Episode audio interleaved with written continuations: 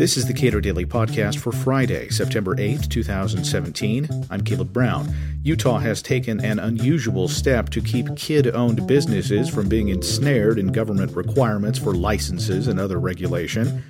The state's solution? Almost no regulation at all. Connor Boyack is the founder of the Libertas Institute in Utah. We spoke at the State Policy Network annual meeting last week. We all see these examples of young people. Uh, we're talking very young people, yeah. uh, people in the single digits, if you will, who are they got a business, typically a, a poorly assembled lemonade stand, right. or maybe they're mowing lawns, maybe they're doing something like that, uh, and the police will shut them down over uh, what amounts to a permit. Yeah, that's precisely it. And oftentimes an expensive permit. These little 5-year-olds are being told they have to go pay 150 bucks or 400 bucks in one case you know, certainly they're not going to make enough profit from their business to do that. In some cases, these objections are health based. They'll say, well, you need a health inspection. We need to make sure that your lemonade is not, you know, tainted or whatever. But in many cases, it's just a standard business permit. They just are supposed to go to the city, fill out a form, and pay them money for the blessing and privilege of, of working. The nice thing about these stories is that they resonate with people. As these stories pop up in national media from time to time, people are outraged. They just can't understand why little kids should have to do this. They, they think it's unfair when little kids are being shut down by police. And you know these happen these happen from time to time. In 2011, there was this big wave, a lot of media attention, and then it's died down, but it's still happening. If you Google, you know, lemonade stand shutdowns, you'll find more recent ones. And what's interesting is that the police officers, in many cases, the police chiefs themselves will justify their actions. They understand they're losing the PR battle, that nobody likes this.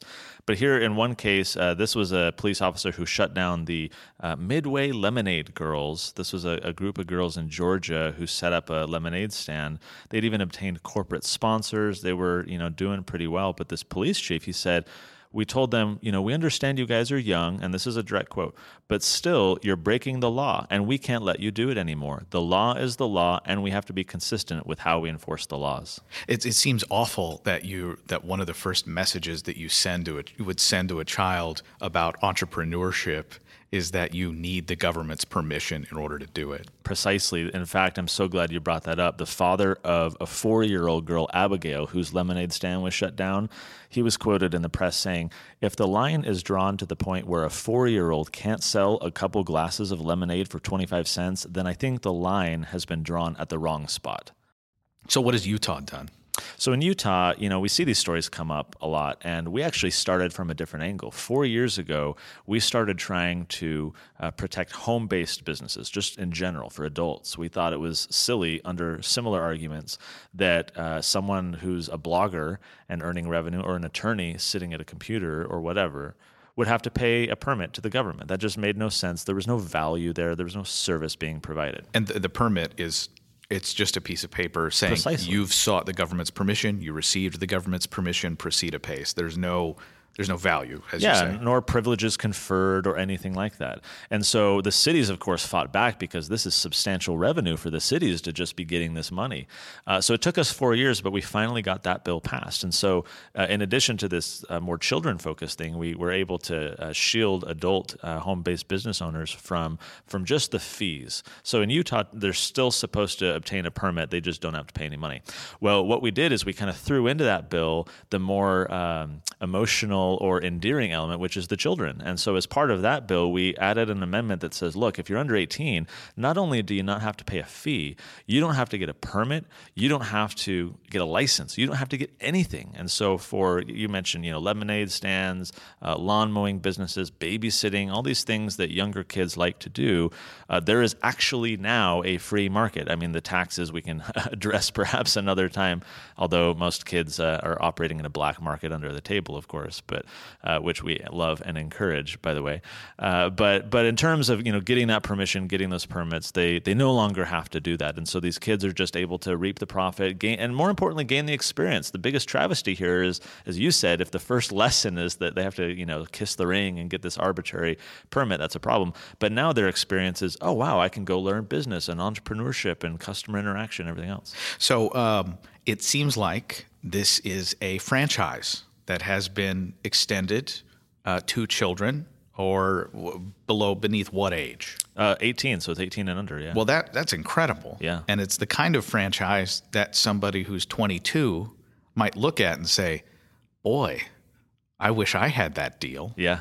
Create some upward pressure on adults to help us extend it out. So what is it? What is it? What does that do to uh, if if you're a young person, if you're 17 years old and you've got a great business idea, uh, and you have virtually no regulation that can touch you uh, intra-state, Right. uh, that's a pretty powerful thing. That is uh, a benefit that is age-based. you probably sell your business to your younger siblings so that you still qualify for the permit waiver. I don't know. Maybe we'll see some creative approaches like Or, that. or put share put your put your young sister as a shareholder at the go. very least. Yeah, So yeah, and, and I mean, I, I hope that exactly what you're saying here that this drives a dialogue because then people are going to say, well, wait a minute, why suddenly when I turn 18 do I have to pay all these fees and get all these permits?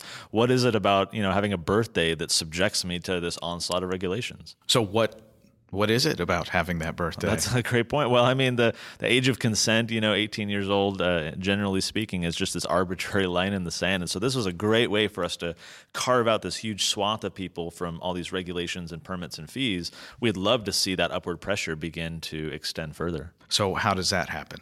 That's a great question. As I said, you know, we've, we've shielded the home based businesses for adults as well, but that was such a huge fight because of the revenue. Um, and so I think the nice thing with these stories is that they're very, as I said earlier, endearing. People are very sympathetic towards these young kids. So I think we have to collect a lot of these stories, show how a lot of these uh, young entrepreneurs are succeeding, and then we can take those success stories and begin to say, well, why well, shouldn't this apply to a college student? Why should a college student who's strapped for cash have to, you know, pay all these fees? And we can begin to extend that a little more upward. Okay, and is that the plan? That is a tentative plan. I think we'll let this sit for a while. The, the short term is what we actually did in Utah. We turned this, you know, free market for youngsters into a little bit of a movement uh, that we've called the children's entrepreneur market. So what rather than people, you know, at the side of their road or on their driveway hoping customers come by, uh, what we did earlier this year is we set up a summer-wide, um, summer-long series of market events where we brought all the kids together. We'd have, you know, hundreds of kids come together. Think of it like a farmer's market, but operated entirely by kids. And then we would do a lot of marketing to bring customers into that market. So nonstop foot traffic coming by. There's all this competition with other kids selling, you know, fidget spinners and bread and cotton candy and everything else. And it was such a great opportunity. The smiles on these kids' faces was phenomenal. The lessons they learned, the parental feedback of how much their kids were valuing it was immense. And so rather than waving people down to, you know, pull over on the side of the car, we were able to have a huge market, but you know all these parents it was so funny the parents are used to regulation right? Well wait do i have to you know does my child have to get a permit or do we have to get a food handler's permit or a business license? So we were constantly having to teach the parents no you don't have to do that anymore in utah. It was a great fun learning opportunity that we're going to continue year over year. What are you working on related to that? um, and so one of the big projects that I'm doing right now that that dovetails with this is still using this as an educational opportunity. Uh, so I'm writing uh, another book. I think this will be my 13th book. We're going to call it the uh, lesson lessons from a lemonade stand, an unconventional guide uh, to government. And that should be out actually very soon, a little later this year. And the reason is, is as you talk to people about these stories of these little kids having their lemonade stand shut down, again, that sympathy is almost instantaneous. And so I want to use that as a focal point to have a conversation, mostly with teenagers. This will be a book for teenagers and adults who aren't really familiar with a lot of our uh, issues or philosophy, where we can say, look, you object to this little kid's lemonade stand getting shut down. Why? Does that kid have rights? Is it wrong to make them pay? Is, is it wrong to require a permit? Let's look at the underlying reasons why. So, what is law? What are rights? And we can use that as a conversation starter to have a much broader conversation about some of these injustices, uh, rights, law, philosophy, and so forth. In uh, conversation and in presentations we've done, it's been very successful. So, we're going to extend this into a book and, and continue that conversation. And then, of course, talk to think tanks like Libertas uh, in other states and hope to replicate this success elsewhere throughout the United States as well. Connor Boyack is president and founder of the Libertas Institute. Subscribe to and rate the Cato Daily Podcast at iTunes and Google Play, and follow us on Twitter at Cato Podcast.